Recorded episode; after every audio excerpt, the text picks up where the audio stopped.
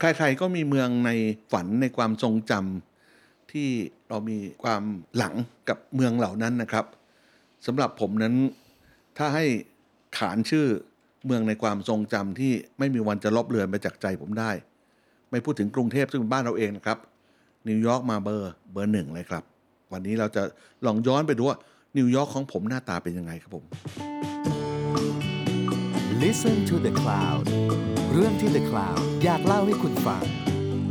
พบกับรายการวัยรุ่น 70 ผมทองทองจันทรสุ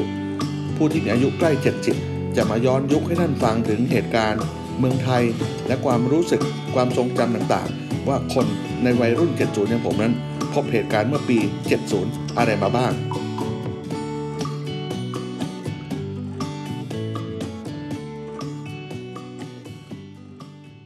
พบกันอีกครั้งกับรายการวัยรุ่น70 นะคะ วันนี้อาจารย์ธงทองจันทรังสุมีเรื่องเล่าสนุกๆที่ไม่ใช่ในเมืองไทยมาฝากกันค่ะ สวัสดีค่ะอาจารย์ วันนี้จะพาไปเที่ยวนิวยอร์กครับผม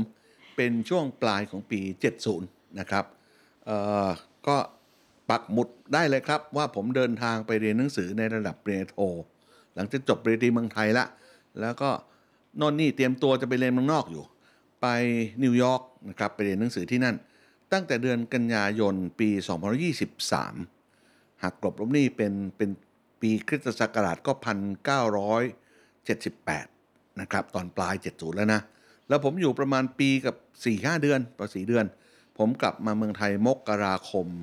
ปี 2023 ก็ 1970 เพิ่งขึ้นต้นต้นดี 1980 เพิ่งขึ้นต้นเปียด0 80 ได้แค่แค่เดือนเดียว ผมอยู่นั้นก็ประมาณปีเศษๆนะครับ ก็เป็นชีวิตนักเรียนที่พูดถึงนิวยอร์กได้เต็มปากเต็มคำว่า ผมเป็น New Yorker คนหนึ่งนะครับ ถ้าถามผมว่าให้ผมอธิบายนิวยอร์กในทัศนะของผม ผมจะบอกนิวยอร์กไม่เหมือนอเมริกาหรืออาจจะไม่ใช่อเมริกาที่ใครรู้จักเลยนะ เพราะอเมริกาที่ใครรู้จักนั้นน่ะก็มีธรรมชาติอย่างหนึ่ง ซึ่งไม่เหมือนกับนิวยอร์ก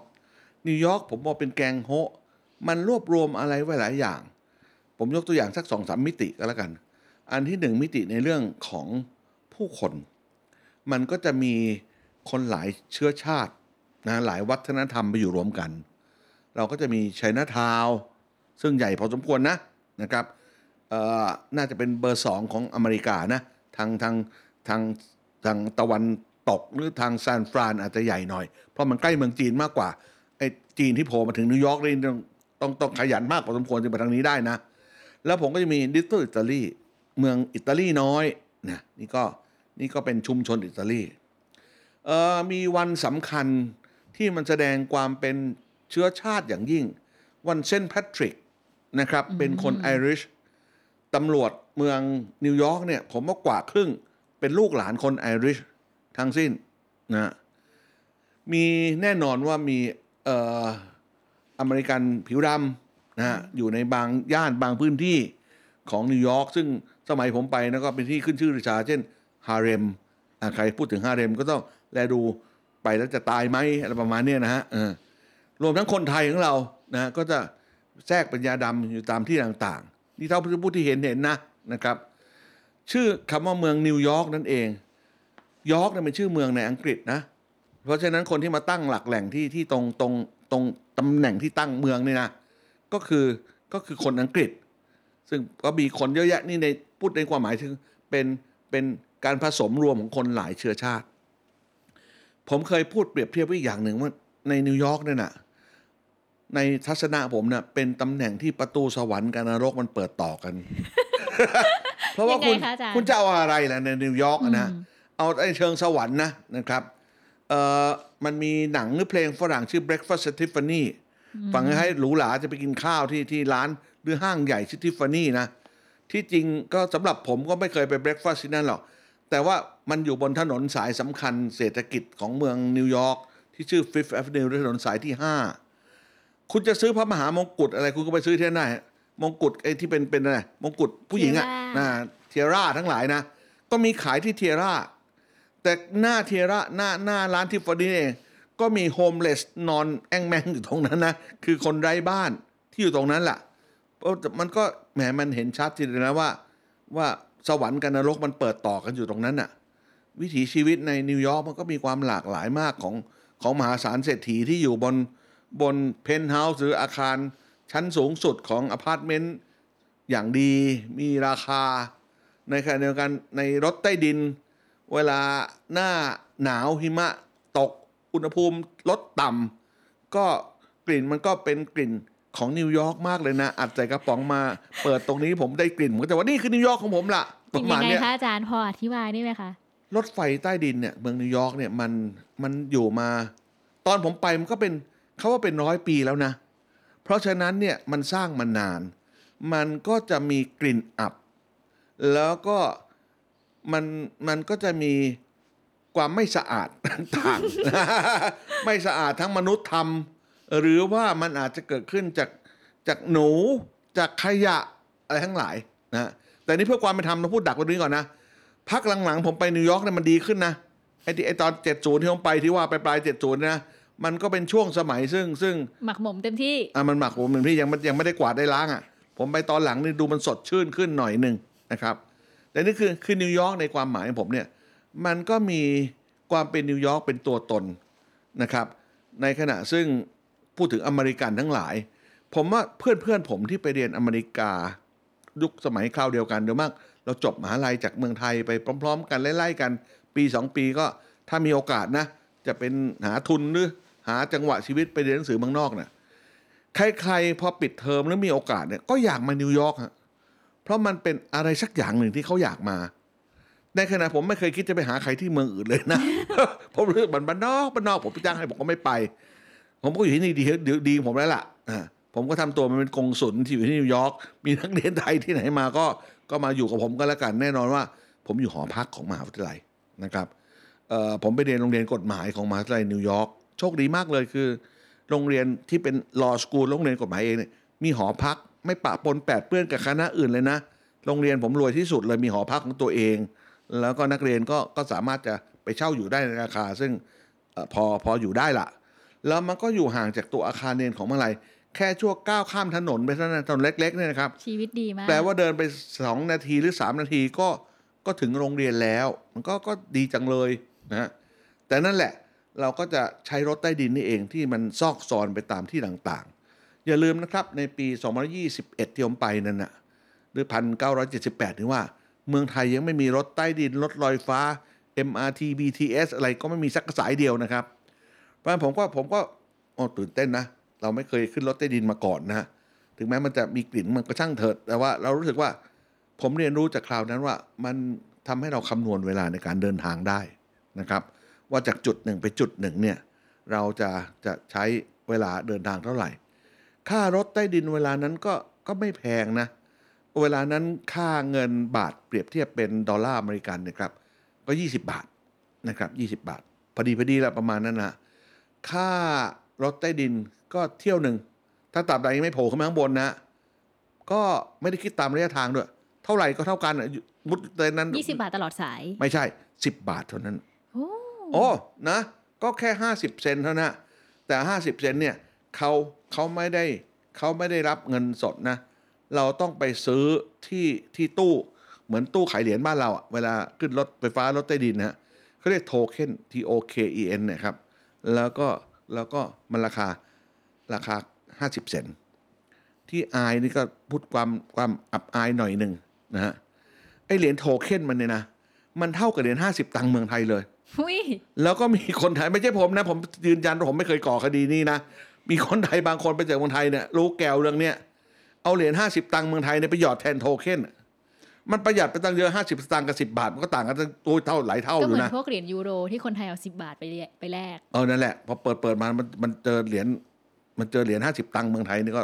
มึนๆไปอยู่เหมือนกันนะแต่นั่นแหละผมมันก็คือ ผมอยู่ที่โรงเรียนโดยที่จากหอพักไป มันก็มันก็ไม่ต้องเดินทางเท่าไหร่ แต่เสาร์อาทิตย์เราก็ว่างนะ หรือเวลาใครนัดไปดูนู่นตัวนี่ซื้อของอะไรเราก็ไปละโดยโดยใช้รถใต้ดินเป็นหลัก คนนิวยอร์กจะไม่มีใครมีที่จอดรถนะครับ เพราะว่าเมืองมันใหญ่โตขนาดนั้นนะครับ แต่คำว่านิวยอร์กเนี่ยนิวยอร์กซิตี้มันเป็นเป็นคำใหญ่ มันเหมือนกรุงเทพอะ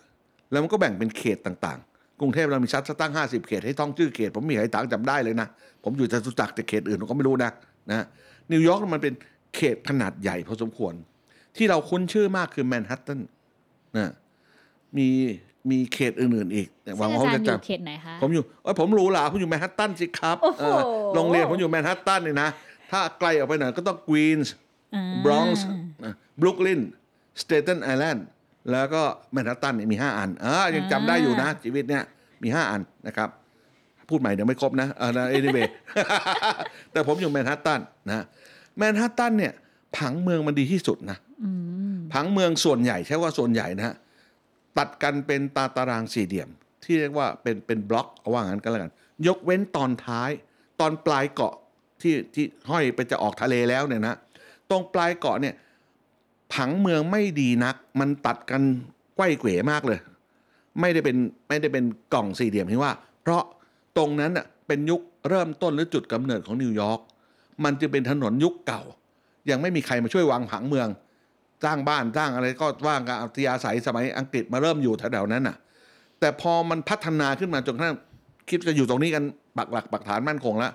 เขาก็ทำถนนเป็นเป็นรูปสี่เหลี่ยมที่ว่าเนี่ยมันมีคำภาษาอังกฤษสองคำที่ใช้เรียกชื่อถนนหลักๆ ในเมืองนิวยอร์กบนเกาะแมนฮัตตันเนี่ยนะคือคำ avenue นะฮะกับคำว่า street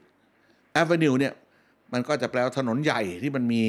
มีฟุตปาดมีต้นไม้อยู่สองข้างทาง avenue เนี่ยมันใช้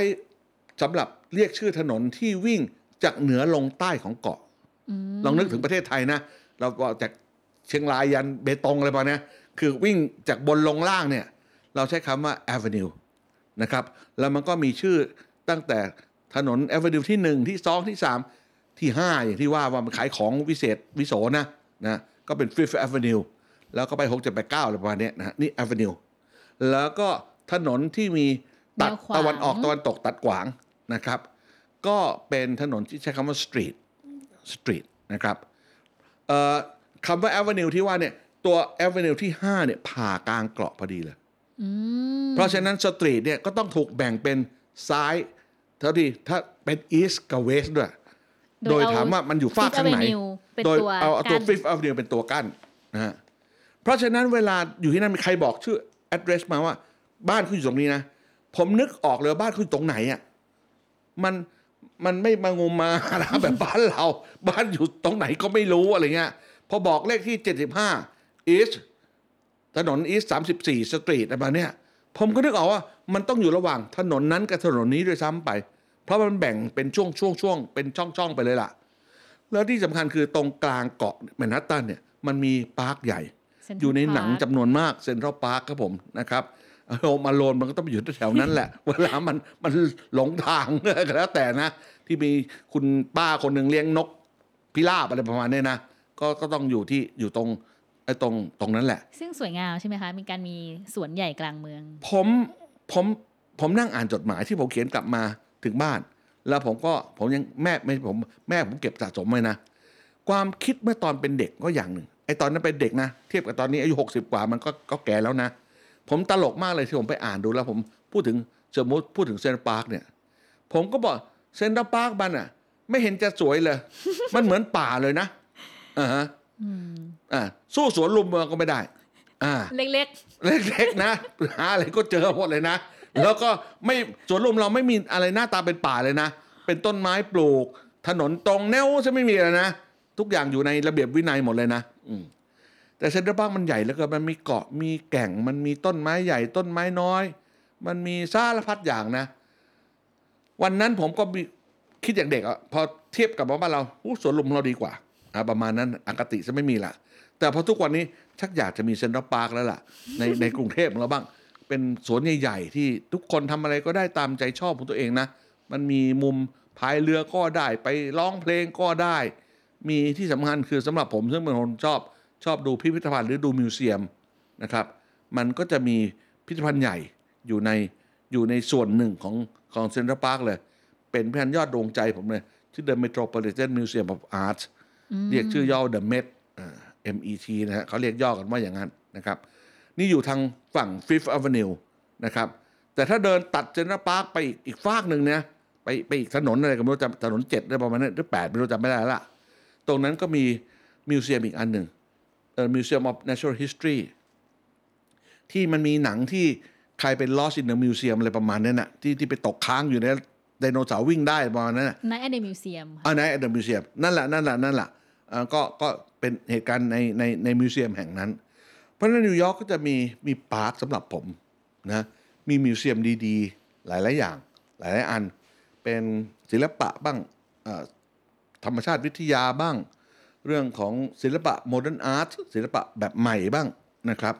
นี่ก็แค่นี้เวียนไปดูแล้วทั้งของจริงของ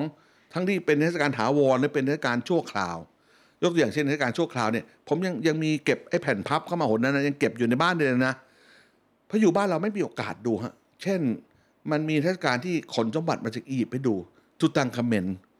นะฮะเขาขนมาจาก อียิปต์อะเพราะมันเขาเจ้าไม่รู้เขารวยกันละมีสปอนเซอร์เลยนะ เข้ามามาจัดแสดงที่ The Met เนี่ย ประมาณ 6เดือน เราก็ต้องตะเกียกตะกายไปดูแหละว่าว่ามันเป็นอย่างงู้นอย่างนี้ และแถมอีกอย่างก็คือว่า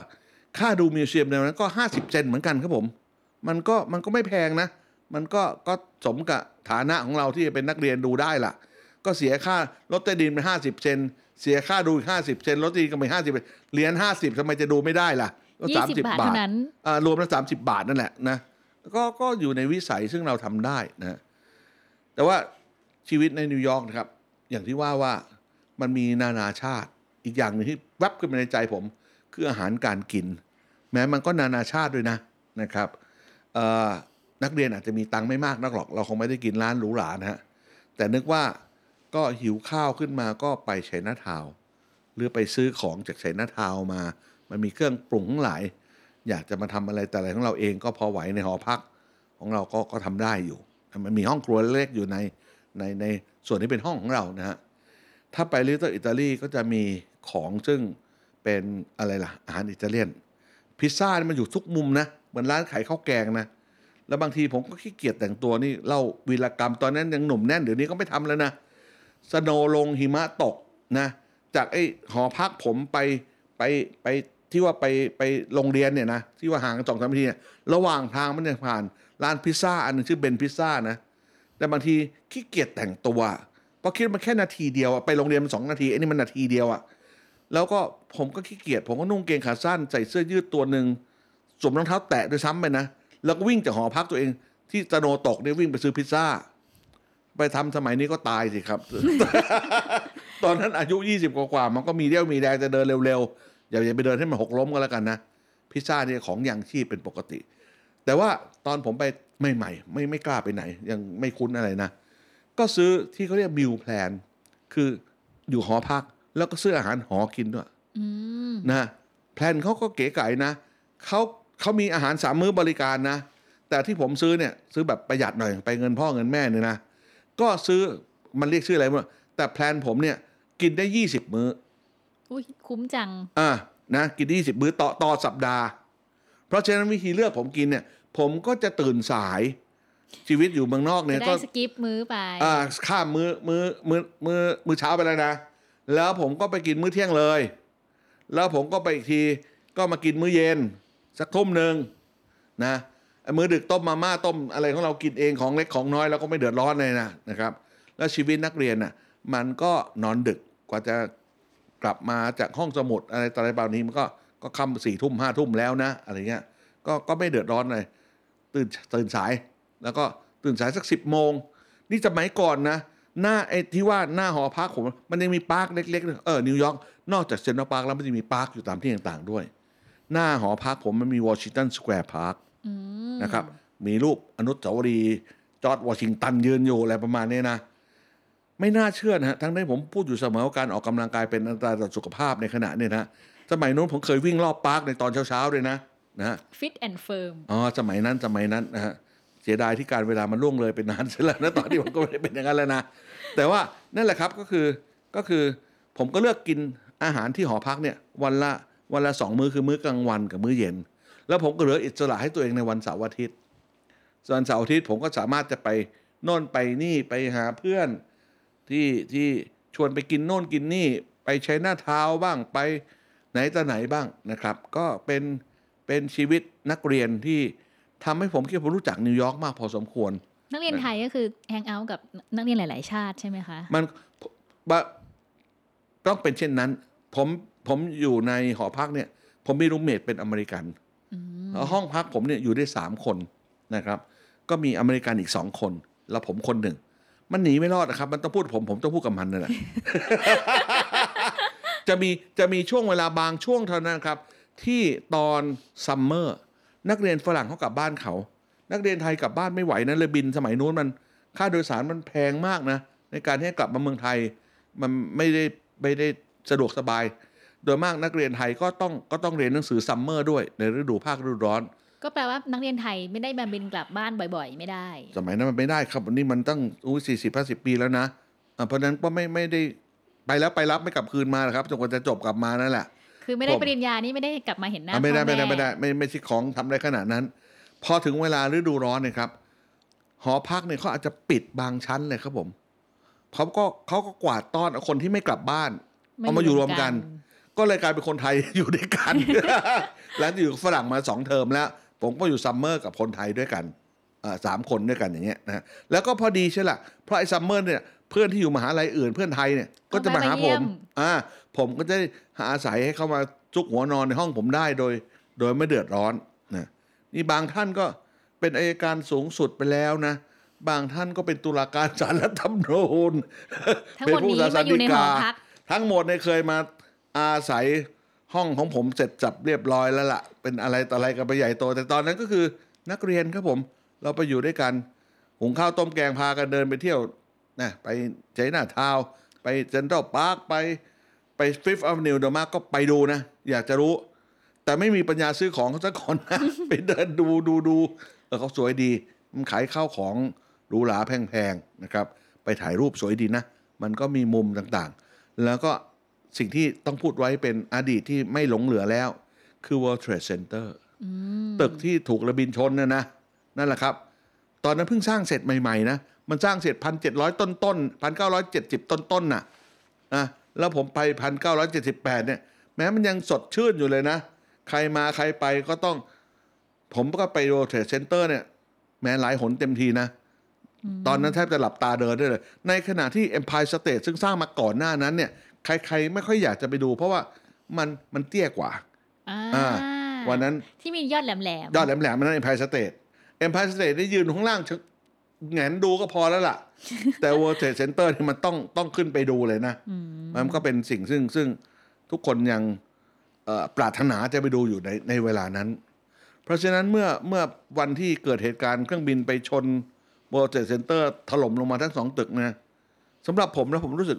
ผมก็เสียเสียเสียเพื่อนผมไปเหมือนกันนะ เพื่อนที่เราเรารู้จักคุ้นเคย เคยปีนเล่นแต่ไม่ใช่คิงคองนะ คิงคองมันปีนตึกเอ็มไพร์สเตทอะไรเงี้ยบางนะแต่ว่ามันมันเป็นสิ่งที่เราคุ้นเคยมาแล้วมันก็สูญหายไปนะครับแต่ว่านิวยอร์กก็นิวยอร์กคือนิวยอร์กครับผม ผมว่ามีชีวิตอะไรที่ที่ ผมว่ามันมีมีประสบการณ์ที่ฝังใจเป็นความทรงจำเล็กๆน้อยๆเช่นไปเดินเล่นในเซ็นทรัลพาร์ค ผมก็อยากจะไปเดินดูไอ้เก้าอี้ที่เขาวางอยู่ริมทางนะ เอาไว้นั่งพักนะ เก้าอี้แต่ละตัวนะครับ มีป้าย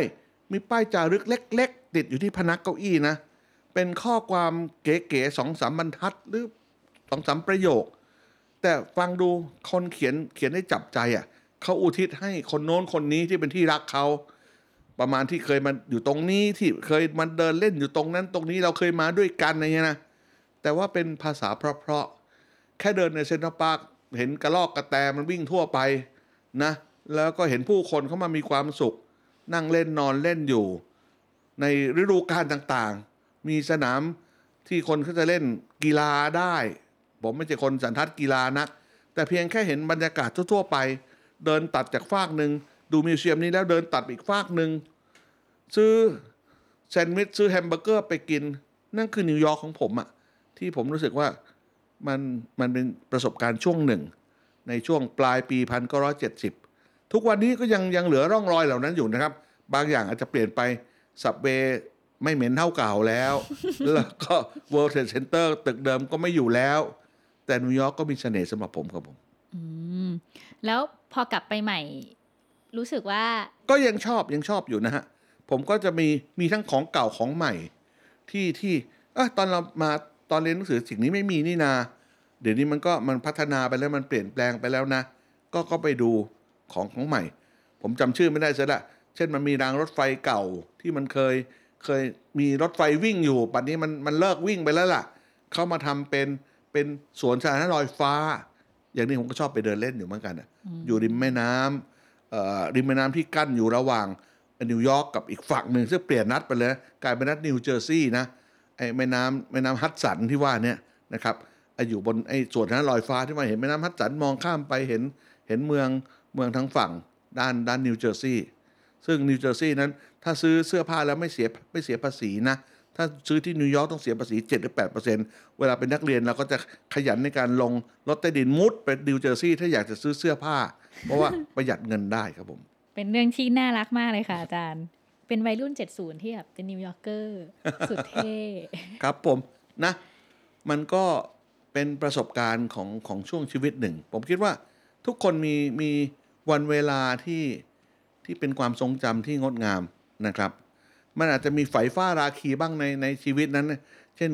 บางช่วงก็อ่านไอ้ไมโครฟิล์มในห้องสมุดจนเวียนหัวไปหมดนะเอ่อตอนนั้นเราก็เว้นไม่ต้องพูดตอนนี้ก็ลืมลืมๆไปกันแล้วกัน เอาแต่เฉพาะที่มันสนุกสนุกมาเล่าสู่กันฟังครับผม ขอบคุณมากเลยค่ะอาจารย์นี่เดี๋ยวพบกันใหม่ตอนหน้านะคะ สวัสดีค่ะ สวัสดีครับ ติดตามเรื่องราวดีๆ และรายการอื่นๆจาก The Cloud ได้ที่ readthecloud.co หรือแอปพลิเคชันสำหรับฟังพอดแคสต์ต่างๆ